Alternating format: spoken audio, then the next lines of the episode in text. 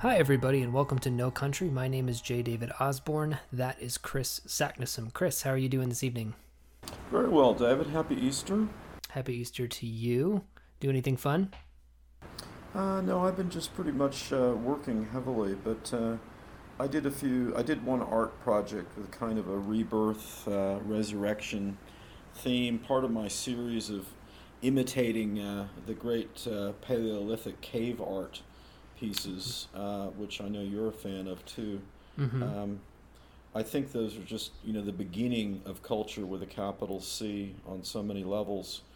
Uh, I just I'm I'm so daunted by what those lost artists of the past were be, you know able to create and the fact that that it, it very clearly is uh, a moment of where where magic and art were, were literally the same process, Mhm. the same worldview, the same mindset, which I think kind of uh, relates to to so much of what we've been talking about on the show. Um, and I think you know, obviously, before long before any uh, formal religious ideas of rebirth or reincarnation came along, that uh, the sense of these lost people of the past inventing a notion of culture as a form of magic to transcend time. And nothing says transcendence of time better than the cave paintings. Um, Mm-hmm. so I think that's kind of a cool, larger Easter thing, free of uh, the Christian tradition, uh, free of even the pagan tradition. You know, well before all of that, there was this idea of kind of being able to uh, somehow give birth to ourselves continuously through the mechanisms of art and magic. That's interesting, and it does seem that the cave paintings in particular, that was the birth of a sort of self-created mystery in a way. We kind of began that the first cave painting was kind of the first real question, I guess, in a lot of ways. That's a beautiful way to put it. I think that's uh, it's a very you know it really does. It gets to the heart of all human questions. Um, the the appearance versus reality. You know, for the first time, people were asking about well, is you know are the, the way things look the way things really are? Uh, abstraction, representation, repeatability, perspective. You know, we've talked about perspectivism. So much is in you know one antelope on a wall, and particularly when the antelope is combined with some strange horned dream creature, you know, Mhm. that could never have existed, and yet did, you know, did and does still exist. right. Excitingly, um, yeah. First Yeah. question, I, I th- those that's exactly the way I think of uh, those still very living but ghostly figures uh, in all our pasts. That's part of a world legacy. Nobody owns the the right to the legacy of those people. It belongs to everyone. Uh, that's what they were. They were the first questioners.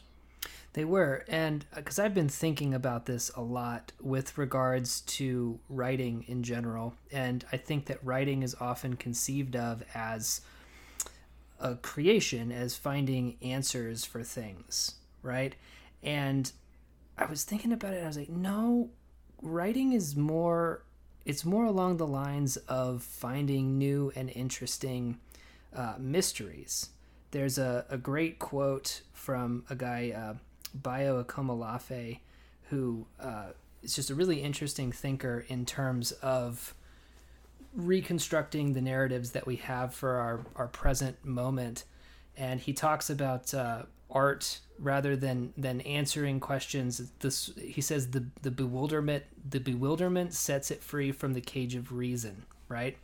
And the idea of being mystified and being confused as the sole function of the artwork uh, really unlocked a lot of a lot of stuff for me in my mind. But uh, I couldn't agree with that more. That's something I'm really stressing in uh, the Routledge Press textbook. It's something I stress in my teaching. I think that that shift in in paradigm from having the right answer, having the right answer, you know, which paralyzes students and, and everyone. You know, it, it establishes self esteem problems and it just creates such a terrible idea of what education and the possibilities of imaginative life are that it should really be about uh, you know answering ever more interest or raising ever more interesting questions. You know, Mhm, mhm, Um, absolutely. and and answering them would be nice, maybe if, but then those always seem to lead to more interesting riddles. You know. the answers are never that interesting. Think of every great work of detective fiction, even something like Chinatown, which has a phenomenal ending. It's a little bit of a letdown when you get down to it because you like being in the mystery. That's what people don't understand about pulp fiction and detective fiction and hard-boiled fiction in general is that it's not about finding out that the conspiracy goes all the way to the top and you know everything's controlled by these puppet masters. The joy is in the snooping in the in trying to find out what's going on. But we are um, we're going to raise a lot of questions today i think. But before we get into that i'd like to do my weekly call to action. Thanks everybody for participating so far. Uh, it's been really great. We continue to grow it's all good. I feel like a broken record. I'm really sorry if people are tired of hearing this, but it's important. You know, it's important to let everyone know that your efforts are uh, well appreciated and that they're actually working. If you enjoy this show, I would appreciate it if you could show it to your friends on social media, show it to a friend in real life. You know, um, print out our logo and post it on a telephone pole somewhere. I don't know. Uh, if you are following this on the JDO show, what I'm going to do because I, I do want people to shift over to the No Country uh, uh, official feed is that I'm actually going to only be featuring the first half of the episode on the JDO show from now on, and then the rest of the show is over here because I just kind of want to get everybody corralled into one space. But that about does it for the housekeeping end. Um, send your thoughts, concerns, what have you to the butterfly in your mouth at gmail.com, which of course will be in the show notes, which are clickable. But on that note, did you have anything you wanted to add there, Kris? Uh, just a couple of pickups. Um, I wanted to acknowledge uh, uh, my friend Jim Earp, who is a loyal listener. Uh, he's been following, uh, and he, he mentioned um, the C.S. Lewis book, The Abolition of Man, which he loaned to me. I think people would know Lewis primarily maybe because of his fantasy. He was a colleague of Tolkien uh, as part of the Inklings group at Oxford. He's famous, of course, for the Narnia books and and uh, quite a few other interesting. He's a very interesting fantasy writer, I think. But he was also a Christian apologist, and the Abolition of Man is one of those uh, fairly rare books that I think um, crosses over from. Uh, its religious credentials into a humanist perspective that I think is, is relevant. So I was grateful to have that mentioned. Um, Jim also, uh, picking up on our headless episode earlier, reminded me of, of Robin Williams' uh, wonderful portrayal of the King of the Moon in the movie Baron Munchausen by Terry Gilliam, who's a director I really like and who at one point was uh, looking at my first novel, Zanesville. I, I wish that had come to pass. Um, but then one other thing that, that came to my attention, or just I was reminded about in terms of our, when we started off looking at this, the myths of progress, uh, we were talking about it from a mythic and religious angle very directly. And there are, of course, three great works of, of literature in the Western canon that deal specifically with a kind of journey. Uh, the Divine Comedy by Dante, of course, Paradise Lost, Milton's great epic poem, and The Pilgrim's Pro- Progress by, uh, by Bunyan, um, where we move from the city of destruction to the celestial city. Uh, this idea of progress being uh, a pilgrimage, you know, is, is a really crucial idea. And uh, to go to one of our uh, mutual heroes, David, you know, uh, Rupert Sheldrake talks about, he, he is a, a very open Christian, uh, and he talks about the, the importance of, of pilgrimage. And he has taken his son to uh, some of the great cathedrals in England as part of a kind of you know personal family uh, journey. And I think that's interesting to look at that in very practical terms. That it, it you can certainly uh, supply more meaning to that if you the more uh, de- you know deistically you're inclined. But just historically and in terms of a kind of family and personal goal. I mean, I think the pilgrimage idea, a road trip, you know, a road trip is that's a secular pilgrimage, right? Mm-hmm. And and what could be more pop culture than than road trips? So, just to reinforce that earlier sort of aspect of, of progress as a journey, because um, we're we're going to be looking still at the idea of progress across a couple of other major areas of culture. Um, I think that's a good place to sort of get rolling, is to think of it very much in terms of a journey, um, mm-hmm, mm-hmm. which is a little bit more dimensional than just a linear, uh, you know, an arrow shot into the air. Uh, it's a little bit more uh, textured, I think, in terms of real life and real human experience. So that's my background message. Um, and then I have some thoughts on where we might uh, uh, head this episode. Excellent. I would also, you mentioning C.S. Lewis, I wouldn't be able to continue without mentioning my personal favorite, which is the Screwtape Letters. Um, yes, I think absolutely. that's a great book of Christian apologetics. It's about a, a, a demon, an old mentor demon, who's writing letters to his protege, who is attempting as, as well as he can to corrupt a man's soul.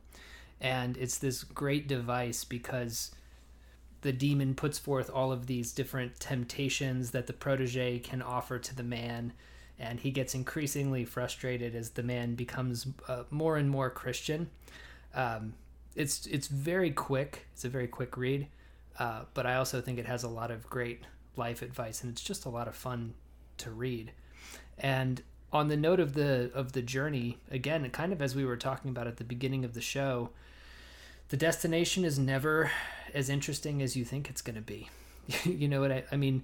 Yeah. You, once you once you've named something, it's already dead, as somebody said. I'm not sure who said that, but it's the searching and the looking and the fumbling around in the dark. That's where things get really interesting. It's the rabbit holes that you that you go down. It reminds me of a family taking a road trip. I'm I'm sure this was in a cartoon or a movie or something but you know they're driving down the road and they see these billboards for you know the thing right? And there are these evil eyes on the billboard. And as they pass they they realize that going to see the thing is going to take them you know a 100 miles out of the way. They're going to miss you know the the scenic sunset at the grand canyon. And the kids are yelling in the back seat that they want to see the thing they want to see the thing. And they finally get to the destination and, and the thing is it's like a fish tank full of sea monkeys or something like that. yeah. And um, so, you know, at the end of it, we might find a fish tank full of sea monkeys, but that's an that's also an interesting digression in its own way. It's being able to pivot on your feet and realize that every ending that you think you're getting to is actually just another stop on the way, right? But on that note, Kris, what are we going to talk about today? Okay. Well, we we began this series looking at five different streams of the idea of, of progress. Mm-hmm. The first we looked at was the mythic religious angle. And then we looked at the biological angle, which is, of course, most uh, clearly put forward in uh, the theory of evolution, um, which involves uh, Darwin, Wallace, and Lamarck's earlier work. It, it's quite there's actually a lot of history to uh, how the theory of evolution has developed and a lot of interesting problems with it still, even if those aren't necessarily known to the general public. But then the third level is the technological, uh, which is where we said a lot of people, that's their notion of progress. I think if you ask my students, that might be one of the key things. And they would contrast that with uh, progress in a social sense, which David, you started us off uh, looking at your definition of progress, and it really had to do with social justice issues of women's rights, civil rights, mm-hmm. uh, equity, mm-hmm. you know, the kinds of, of, you know, diversity and inclusion uh, topics that, that we're hearing a lot of in the media today. I, I would like to start by putting forward um, a, a juxtaposition and a binary and a fundamental conflict, which I think is particularly characteristic of American society and American history. Um, and it ties into a class that I've developed and have taught at a, a, few universities now, which I nickname what it blame it on the space needle, visions of the future. And the thesis is that Americans' idea of progress is torn between the technological engineering inventions, the great, you know, physical innovations, the phone, the car, the computer, and microchip, etc., versus social progress, uh, women's suffrage, um, the uh, end of, of the separatist South, uh, voting rights, uh, LGBTQ rights, you know, that kind of humanist sort of conflict. Um, we, we have a hard time, it seems to me, in America, balancing our notions of technology as the, the mechanisms of progress and public policy, uh, changes in, in human consciousness, and political ideology as the mechanisms. And when I looked at uh, the Space Needle, I, I, developed the class when I was teaching in Seattle, and that, of course, is the symbol of the city. I'm sure people would recognize it instantly. It's a it's a kind of a strange icon in a way because it's a whimsical, uh, somewhat silly, but I think nonetheless aesthetically beautiful um, sculpture in terms of architecture. Even when it was produced in 1962 as the centerpiece of the World's Fair, it was already kind of nostalgic and innocent. It represented an American and, and predominantly white view of a technological utopia, a sort of Jetsons space age of, you know, personal back, you know, uh, jetpacks and backyard heliports, and uh, everything would be push button, and all our problems would be solved. And so I started looking at the, the World's Fair of 1962 with its theme of progress as a kind of text the, the, significant architecture still survives, but there's all of the original communications surrounding the fair. And it's very, very interesting to read as a three dimensional uh, text on the vision of the future of that period because it, it has nothing to do with the social issues that we face today. Um, it's, it's a very uh, white, Jetsonsy sort of vision that's almost uh, ama- well, it's amazing for its innocence and its lack of wokeness in a sense, right. and yet its absolute rabid commitment to to technology as being the solution, and as if you know if the technical solutions are there, they're going to just naturally be equitably dispersed or accessed, and we know that's not true. Um, so I think, and one way to think of this, if for, for people who are familiar with William Gibson, who um, achieved a great deal of fame with his first book, Neuromancer, uh, quite an amazing look at uh, virtual reality and, and a kind of Blade Runner world. He was very influenced by uh, by the movie Blade Runner. He hadn't, I don't believe he'd read any Philip K. Dick actually at the time. Uh, but he wrote a, a, a, short story, which is in the, the book Burning Chrome, called The Gernsback Continuum. And uh, Gernsback was, of course, the name of a famous editor in the science fiction field. And the, the story is really a more of an essay, a cultural studies essay, than it is a, a short story proper.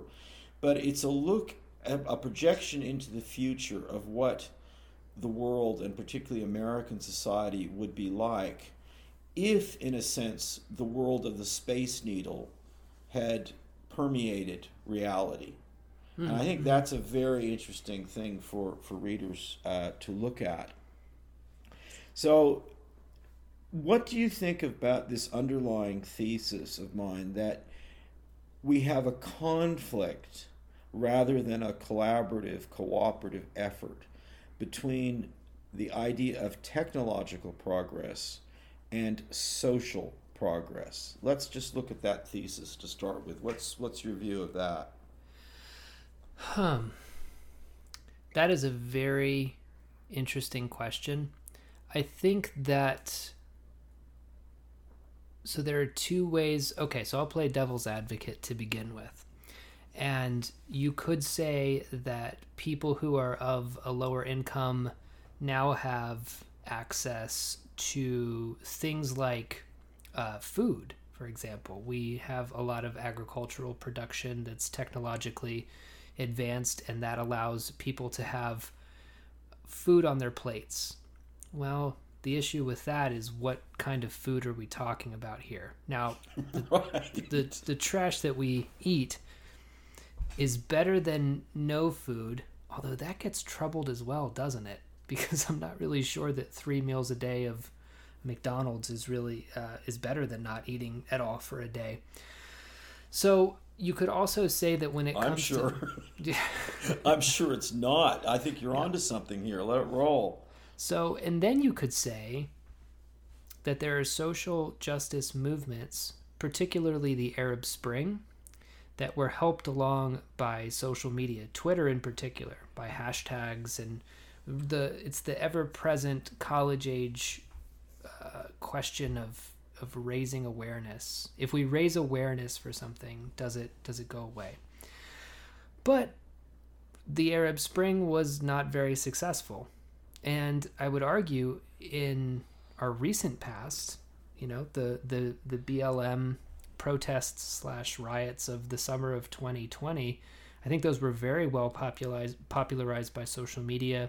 There were people out with cameras who were, you know, sort of filming the police engaged in all these gross abuses of power. And nothing is really different in April of 2021, as far as I can tell. The system is still very much in place. So I wonder if technology presents a a kind of dangerous pit that you can fall into if you are inclined to think of it as uh, a, a progressive tool, right? You think that you're doing something, and the powers that be allow you to uh, sort of fight with other people with no power in this gladiatorial arena while they continue uh, about their their business completely unabated. And then when it comes to things like food production i mean you know so we have these this technological progress when it comes to, or progress rather when it comes to you know the ability to harvest a lot of wheat. But there are very smart people who feel like civilization took a really bad turn and they pinpoint it directly at the invention of agriculture, right? The yes, movement indeed. away I'm from Yeah, I would I would be right there with you as well. The movement away from a tribal society in which um, not to say that these were the, the sort of the pinnacle of, of gender fluidity or anything like that, but societies in which every member of a tribe traded jobs and had a kind of um, an understanding of their role within a small group uh, where they were able to hunt wild game that was raised on grass that was untouched by pesticides um, and live to be relatively old. You know, it's a big myth that we have that uh, that people just you know were dying in mass before the invention of, of modern medicine, for example.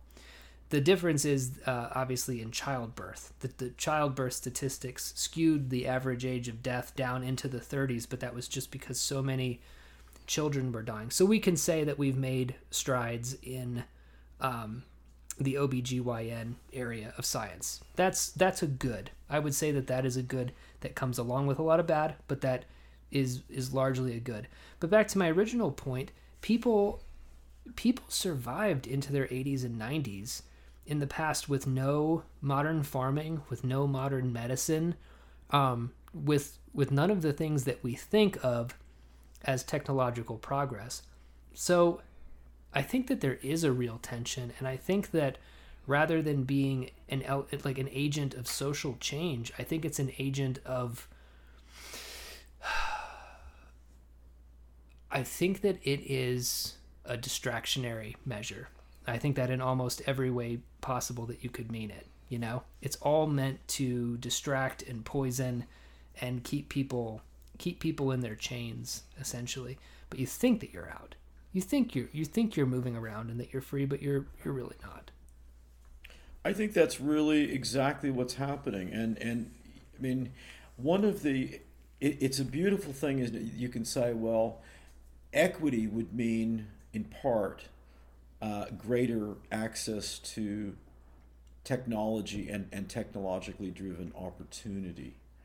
But I think you could also say that true equity would mean the freedom to opt out of certain Perfect. programs. Perfect. And nobody has the means to do that. Getting off the grid, getting free of technology, and, and really, we also mean by that capitalism as well, mm-hmm. is very difficult for us all to achieve. And so when this idea of I mean, it's a little bit of the drug dealing model. It's it's kind of the drug dealing and also uh, evangelism for from any religious point of view of get people uh, hooked, get people onto it, and then they can't get out of it. Mm-hmm. And then you can always say, well, look, you know, these things are really positive. They're really helpful.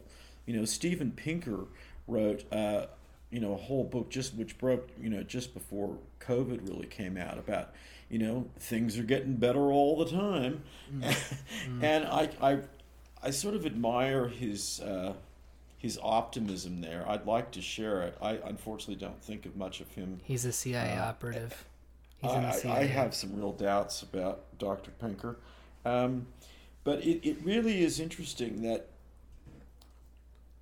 we we can think that the the technological is going to bring us forward into a brave new world and then every once in a while, we think about Brave New World in 1984, and we start to think, "Oh my God, we're already there, and we're not liking it so much."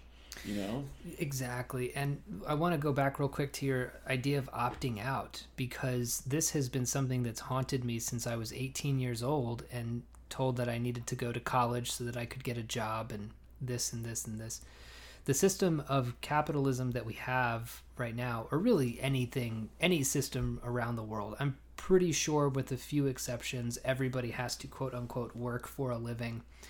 So you have this system that is created that says that you need to make money so that you can survive. Uh, and the way that you do that is by sacrificing most of your life doing something that you don't care about, just really to live. And it's so frustrating to not be allowed to say, well, I don't I don't want to do that. I don't, you know, well, we have this system where anybody can become rich. Well, I don't want to be rich. You know, like I, th- th- there's there's no end game here for a person like me. And you see this a lot with, as you said, people who want to get off the grid. Um, it's very difficult. It also costs a lot of money.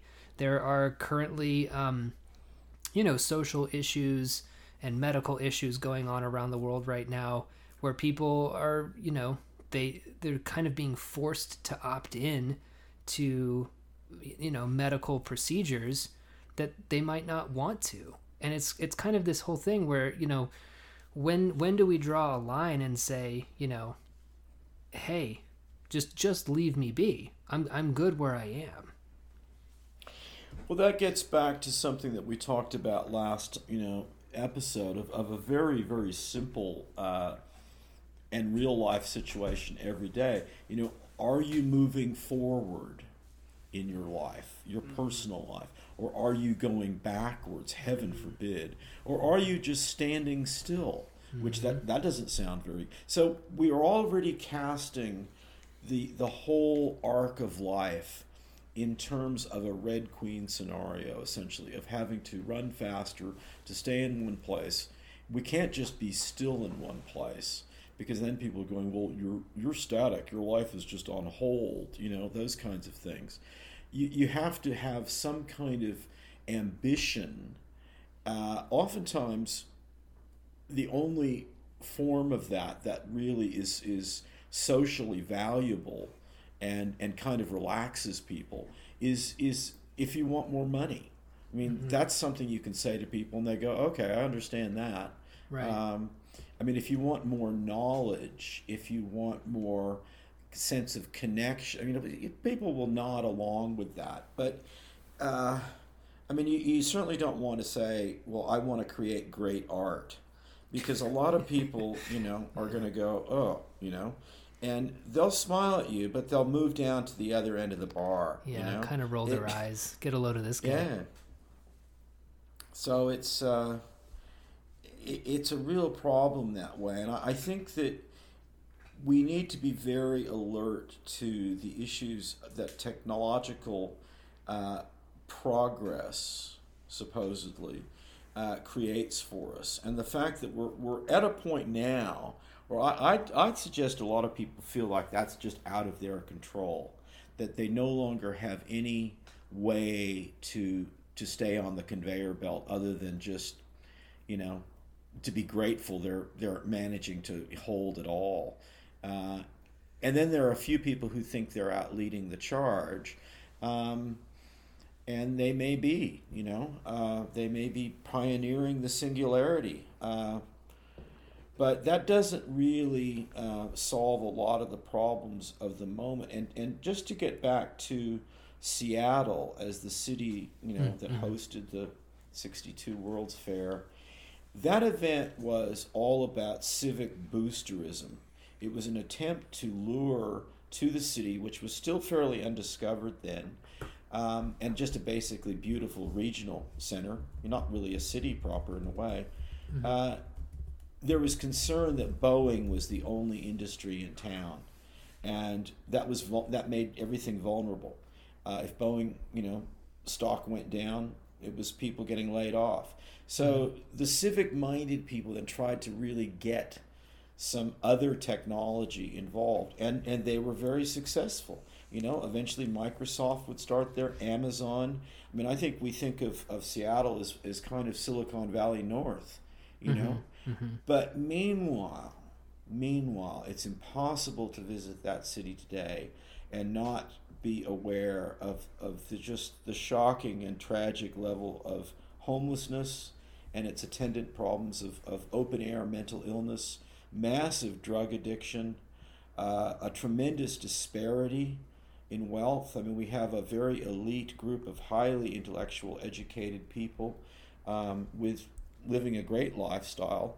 And then we have people really, you know, uh, pissing themselves in, in pretty sad parks that have been taken over. And it, it doesn't look like a progressive achievement to me when I think of Seattle. It mm-hmm. looks to me exactly like my thesis of the conflict between techno utopia and a social humanist utopia.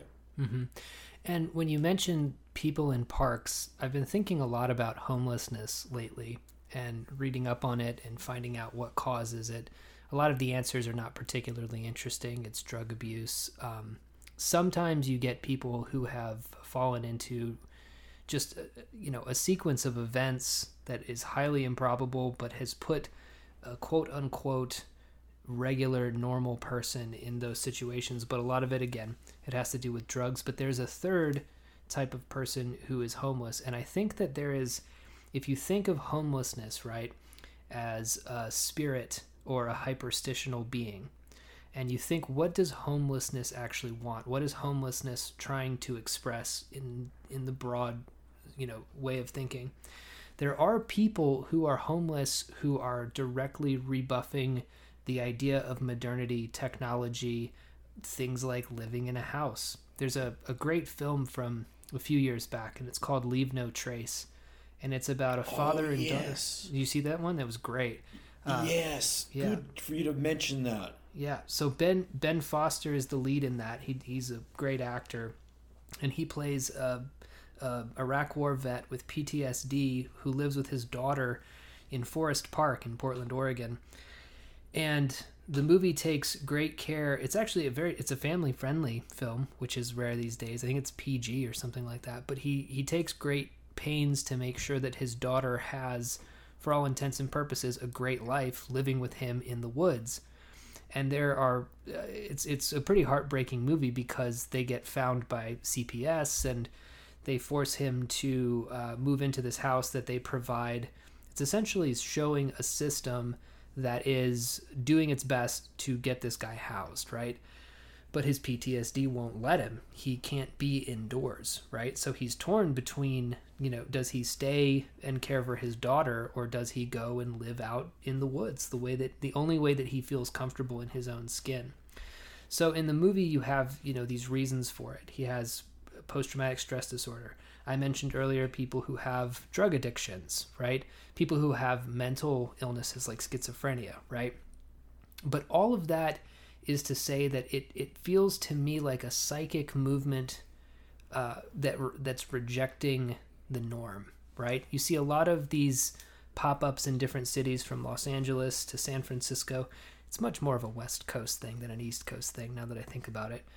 But you see perfectly um, uh, familied people, uh, usually young people. Sometimes they're a bit trust fundy, other times not. But people who have decided to live in tent cities in parks. Um, sometimes this ends in tragedy. There was a recent news story of a of a young, a promising young woman. I believe she was going to Harvard, who got involved in one of these tent cities and uh, unfortunately overdosed on fentanyl.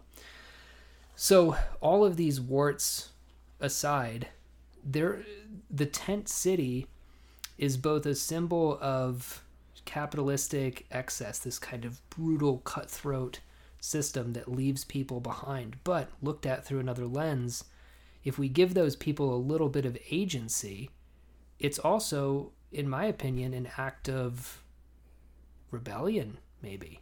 You know? I, I think that is an excellent, excellent humanist insight into this, and it ties into a couple of things that we've been talking about from the very beginning. I think it's one way to look at uh, it harkens back to the indigenous populations around the world who are resisting Western and Asian civilization, technology, you know, the, the mediated world. Uh, they, they don't want it. Uh, mm-hmm. They don't want it in New Guinea. They don't want it in Borneo. They don't want it in parts of South America. There are parts of Africa that are still resisting it. They they really want to to not be on that radar, and it is an active rebellion. Um, in the Indonesian part of, of New Guinea Island, I mean, it, it's a very you know intense rebellion, and it's it's hard to not have admiration for those people. Of course, they probably ultimately will be overwhelmed because their habitat is filled with such incredible resources in terms of timber and minerals. And, uh, you know, the developed nations won't leave them alone. But uh, you have to admire that. And I think that is, if we are going to, to look at agency, which is really a sign of, of basic respect, isn't it? That's kind of really mm-hmm. what the idea mm-hmm. of, of giving someone credit for that is. The other thing that, that I was thinking, it just crossed my mind as you were speaking of the wonderful, uh, crude but nonetheless beautifully expressive visual uh, art tradition of hobo signs, mm-hmm. hobo signals. I think people might have checked that out. It, it, it, there was quite a great tradition of it. Of course, it goes back uh, particularly to the Great Depression years.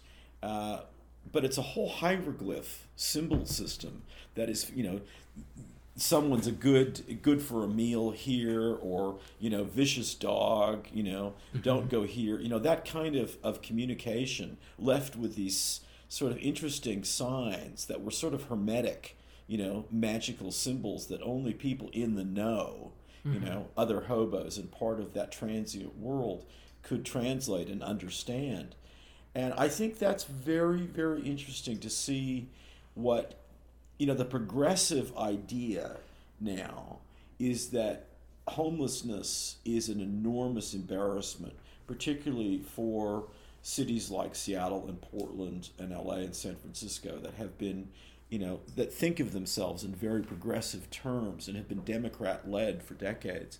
It's an embarrassment to sort of talk about the, the homeless problem. And yet, if you looked at it the way you've just proposed, in, in a kind of uh, and you you didn't say this is the only part about it, and you didn't deny the, the, the problems of mental illness and drug addiction. We're not heroicizing or romanticizing the problem, but there is a kind of nobility to it in the sense of resistance. Mm-hmm. You know, mm-hmm. and I, that's I, worth mentioning. I think so because I've seen so many memes that say something to the effect of we have a half a million homeless people in this country and we have 17 million empty homes why don't we solve the problem by putting these people in homes well the problem is is that for for the homeless uh, mother who immigrated up here from el salvador with three children she would take the home i'm almost certain that she would take the home but there are just as many people who are there almost voluntarily. What do you do with a population of people who don't want to play? You know, if people who have decided, you know, I actually I don't have to pay any bills, I don't have any cares in the world. You know, I you know, I can have sex easily, I can take drugs, I can pretty much do whatever I want, and I can always stand on the corner for a few hours and net myself you know, sometimes a couple hundred bucks depending on where you are. You know, why would why would I why would I start to play that game? Why would I go to a house where I will eventually somewhere along the line be expected to pay bills or have a family or it's um it's a bigger psychological problem than I think most uh, progressive people would like to to recognize, and I think that I think at the end of the day, the problem is so big that I feel comfortable saying that it's a problem with modernity itself, right? Where is where are these people's safe, humane options to opt out? I think that's absolutely right, and I'll I'll give you an example of um, kind of an intermediate example. I I had to uh, I actually went and got my uh, first vaccination. I had to go to a uh, down Boulder Highway, which mm-hmm. is um, a kind of interesting artery in, in Las Vegas. It, it really takes you back in time. Every time I, I go for a drive, I feel like I'm hallucinating. I just, I, I never see the same places twice. It changes shape the way Tangier did in, in William Burroughs' writing. You know, it's always mm-hmm. interdimensional, and and the reality is just shifting. Um, a street of mirages and broken dreams, but so I'm driving down, and there's there are a lot of these lost in time RV parks. You know, people living in mobile homes. So they're not homeless, but it's not like a, a sterile suburb. You know, these people are not.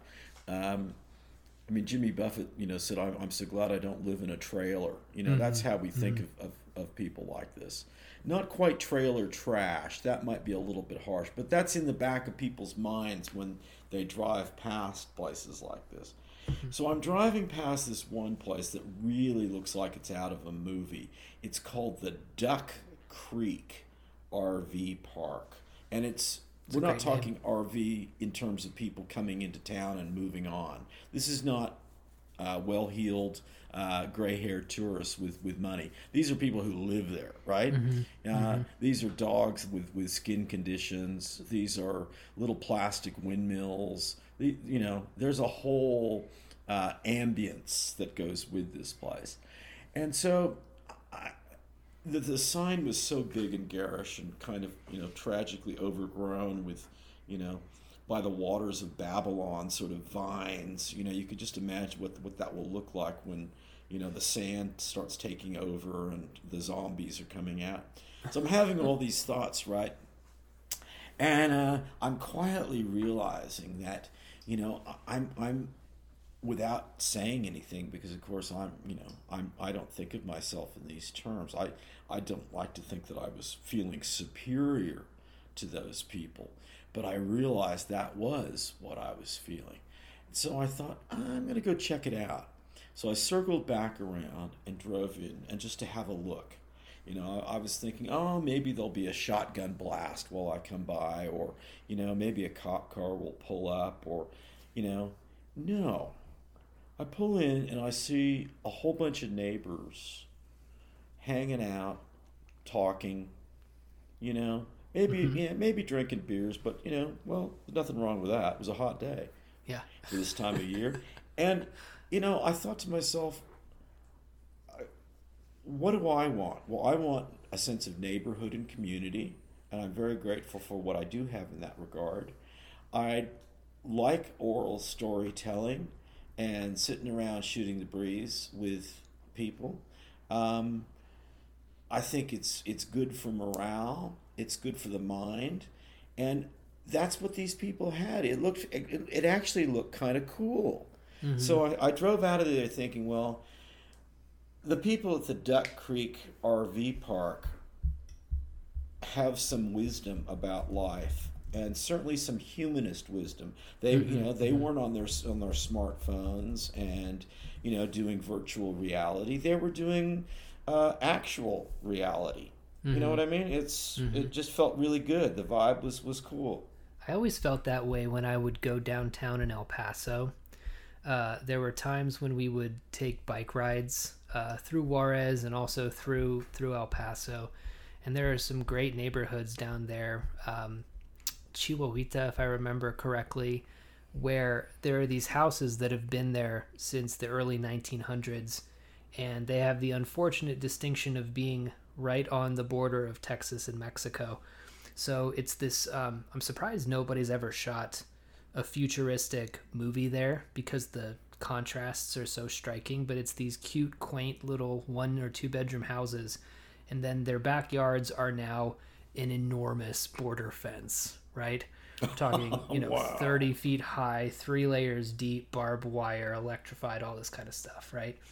And when you drive through those neighborhoods, um, it was very similar to your trailer park story. Lots of people sitting on their stoops drinking beers. They would uh, kind of yell at us as they as they drove by. Um, I'm trying to remember exactly what this one guy told us. He was he was telling us like the the name of his uh, of his group of friends. It was the Something Boys but I can't recall it now. It would have added nice local flavor. But um, but when you see stuff like that, or the neighborhood that I live by, which has a lot of people with drug problems and drinking problems, it's the same deal, man. You can drive past these, you know, Section Eight style houses, and you always see the same thing. You know, the people largely don't don't work, um, but they're hanging out. You know, they're hanging out, and I sometimes wonder because I feel superior too how many times have I thought the words, you know, this crackhead, you know, riding his bike down my street, you know, crackhead is such a nasty word. Um, it's one of the nastiest actually. It, it, co- it comes out of the mouth sounding very, I don't know, Germanic and cruel. But um, but anyway, so you, you know, I totally lost my train of thought there. But basically, the idea is that um, that these people have uh, a sense of community that I that I would actually like. I'm really tired of you know, I love the conversations that we have and I love talking to my friends on the phone, but man, I just want to I just want to hang out around a fire with some friends and I guess in my case drink sparkling water. But, you know, just just hang out and shoot the breeze, you know. Well, I think that you know this is you know the the real essence of of what should be the humanist sort of program is, yes, is just to right. appreciate that that ancient uh, I mean that really goes back to our hunter gatherer roots of that pre settling pre agricultural society that pre planning that whole you know just sense of system taking yeah. over yeah. and I, I think that one of the problems with the idea of progress uh, particularly as we head into the cultural and social levels, is that it seems to take us further away from the states of being and interaction that we most desire. So how can that be progress? Um, right. I mean, I, if we have a, a view then that we, if we accept this conflict between technological progress and social progress, and we say that there is a pretty significant group of people falling through the cracks, or also trying to opt out as gracefully and, and with as much dignity and, and you know potential for survival as they can without being part of that. Uh, it's very hard to sort of bring those two things together. Mm-hmm. And I wonder if that's a way to, to look at um, our fourth mythic stream of progress, the cultural, before we get down to the social level. I mean, I think last episode we, we kind of suggested, not promised, that we were going to, to jump into uh, the social progress side, and I think just what we've found is we're not quite there yet. There, there are a few more dots to connect. Mm-hmm, mm-hmm. But what if we, if, if we're, we're sticking with this idea of technology versus the social, the social being the last one we're going to look at, in between is the cultural idea of progress. And when I think of that, I think of the great uh, revolutions. I think of the French Revolution. I think of the American Revolution uh, the Chinese Revolution, the Russian Revolution. There are obviously, you know, the revolutions go back, you know, to the beginning of history. But in, in the context of modernity, uh, or, or even, you know, the beginnings of that, I think those streams of revolution are, are very prominent. Do you see in any way how those are a bridge between what we mean by technology, capitalism, opportunity in that sense, and and social freedom, the freedom to to maybe resist some of those things. Do you see that that might be a way of talking about the cultural idea of progress? Yeah, I think the way that I perceive of cultural revolutions is actually it's it's based on technological innovation. So whenever there is a shift in technological paradigms, um, people start to get a little grumbly. And I can't help but think that cultural revolutions aren't a way of the powers that be um, fitting social revolution into their preferred technological paradigm. I just very I th- nicely put. I think that's excellent, Dave. That's a great way to uh, to look at that. That was very, very clearly and simply stated, but I think there's a very deep idea in that. Um, Say a little bit more about the mechanisms for that, because I think that I'm I'm guessing that you're not saying that is always necessarily a beautifully orchestrated and conscious uh, campaign mm-hmm. of transposing social uh, progress into a technological frame. But nonetheless, that is what happens. Correct. Correct. Well, if you think about any time that there is a new technological revolution, whether that's something like the internet or um, the, the, the factory farming or the locomotive, by its very nature, those systems are necessarily going to be controlled by the people who already have the money to to to have them. Does that make sense so far? That that's I think yes. that goes without uh-huh. saying. Okay, so when you have one of these shifts, you have people who are already in place. There are they already have this kind of power.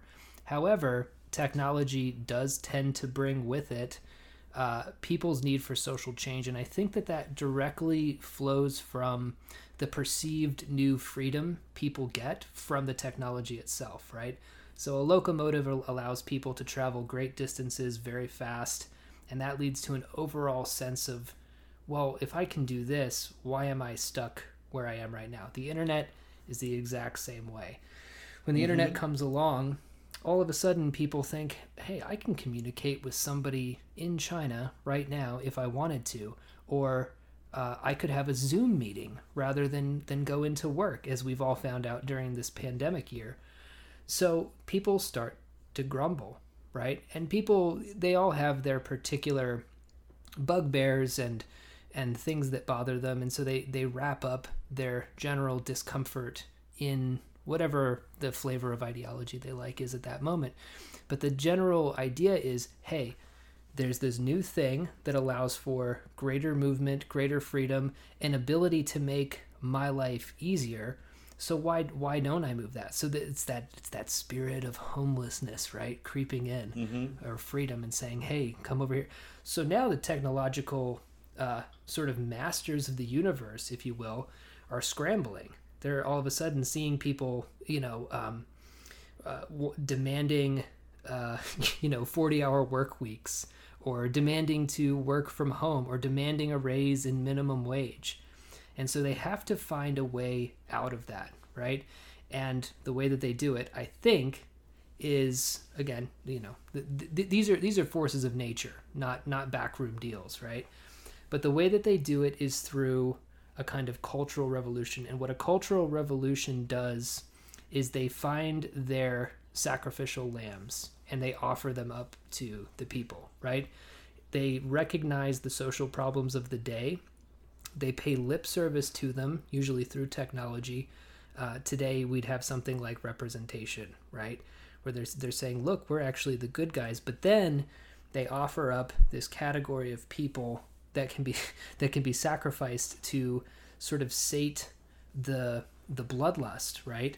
And the bloodlust comes right. The sense of freedom leads to frustration, and eventually the frustration forgets that the freedom ever existed, and all they want is blood, right? So I think that the that the cultural uh, revolutionary elements are are essentially like these big upheavals, usually very violent, um, that are there to to to let off steam, to let everybody kind of fight amongst themselves. They put the new ideology in place. It doesn't matter because the technological masters have all of the money, so they're insulated from all of this, and they can. They, are chameleons, you know. They can adopt their image to whatever the people want to see, and then uh, and then people chug along until the next big invention messes everything up.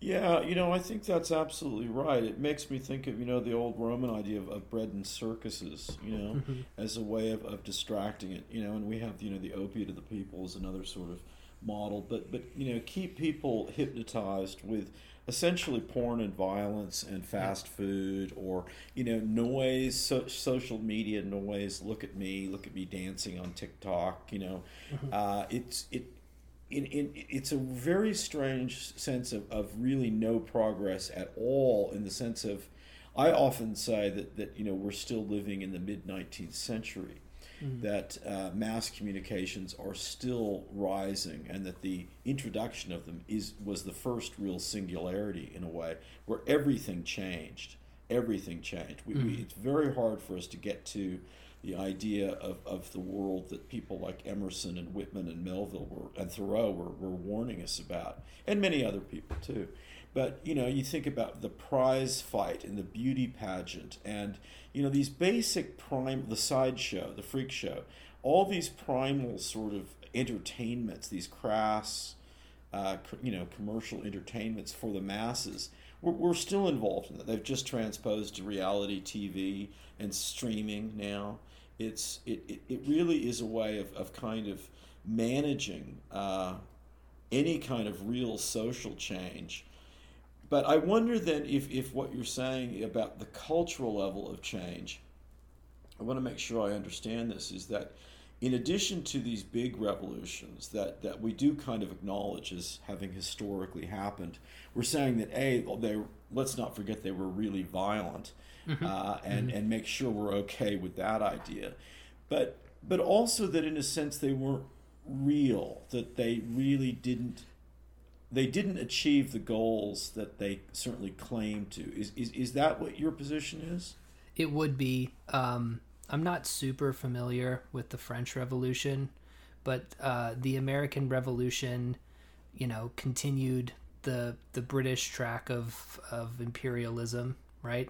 Slavery, the, biggest crime that this country has ever committed, uh, followed directly after the or through the Revolutionary War rather, and um, Adam Curtis in his latest documentary does a great job of showing just how little actually changed during Mao's Cultural Revolution, right?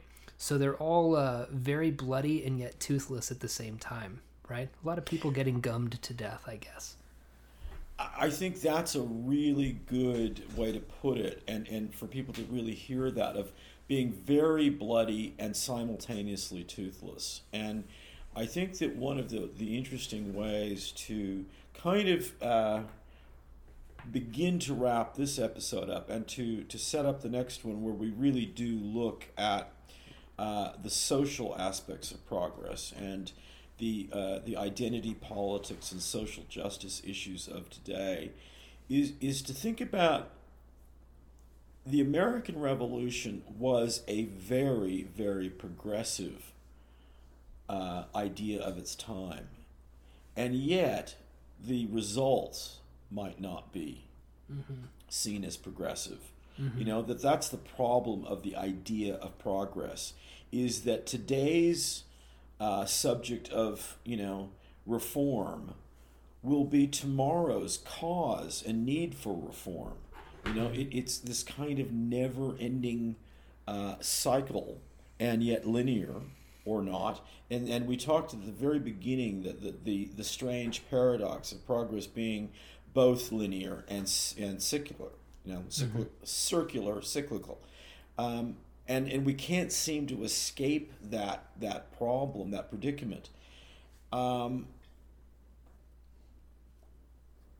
how should we feel about uh, the essentially violent nature of cultural revolutions, and maybe therefore then the idea of social progress too?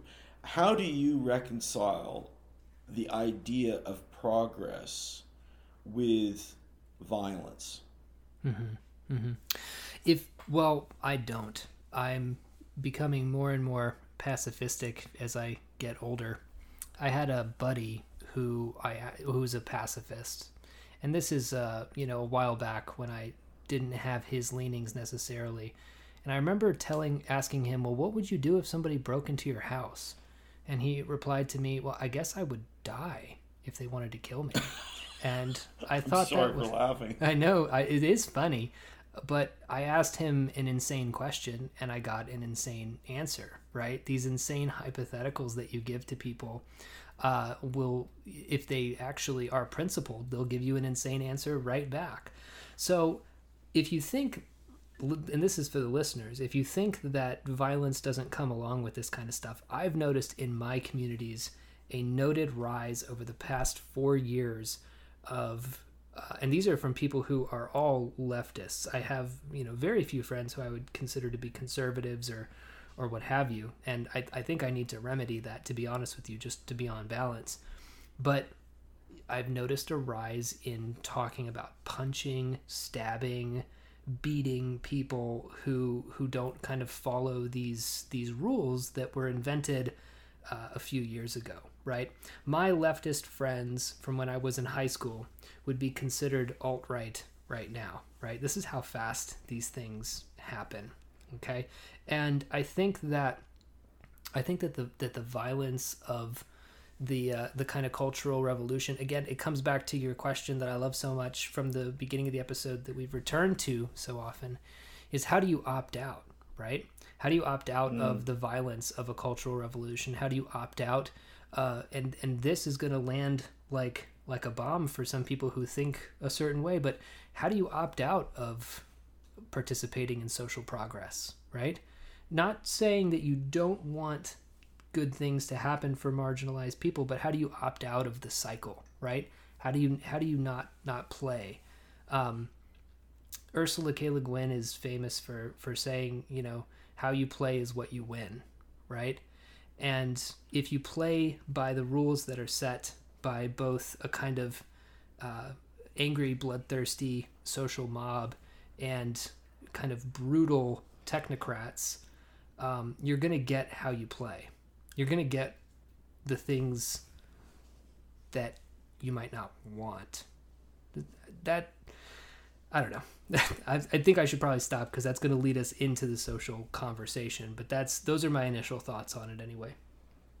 Well, I think that's a good starting point. I, I there's uh, we we now have worked through things to a point where I think we can talk about what social progress, the progressive movement of our time that people would be familiar with, and kind of maybe just so bombarded, you know, through the media by that they really um, don't know what to think. I think we're we're ready to take that on board. Um, for next episode, and to, Yeah. that will sort of circle around, the connect across these other areas of, of cultural progress, technological progress, biological ideas of progress, and our framework underneath it all, and overarching of, of a religious approach to it. Because, um, and I don't mean religion in any uh, specific sense, but I mean the deeper idea of, of religion and, and what its Mm-hmm. functionalist purpose is in society.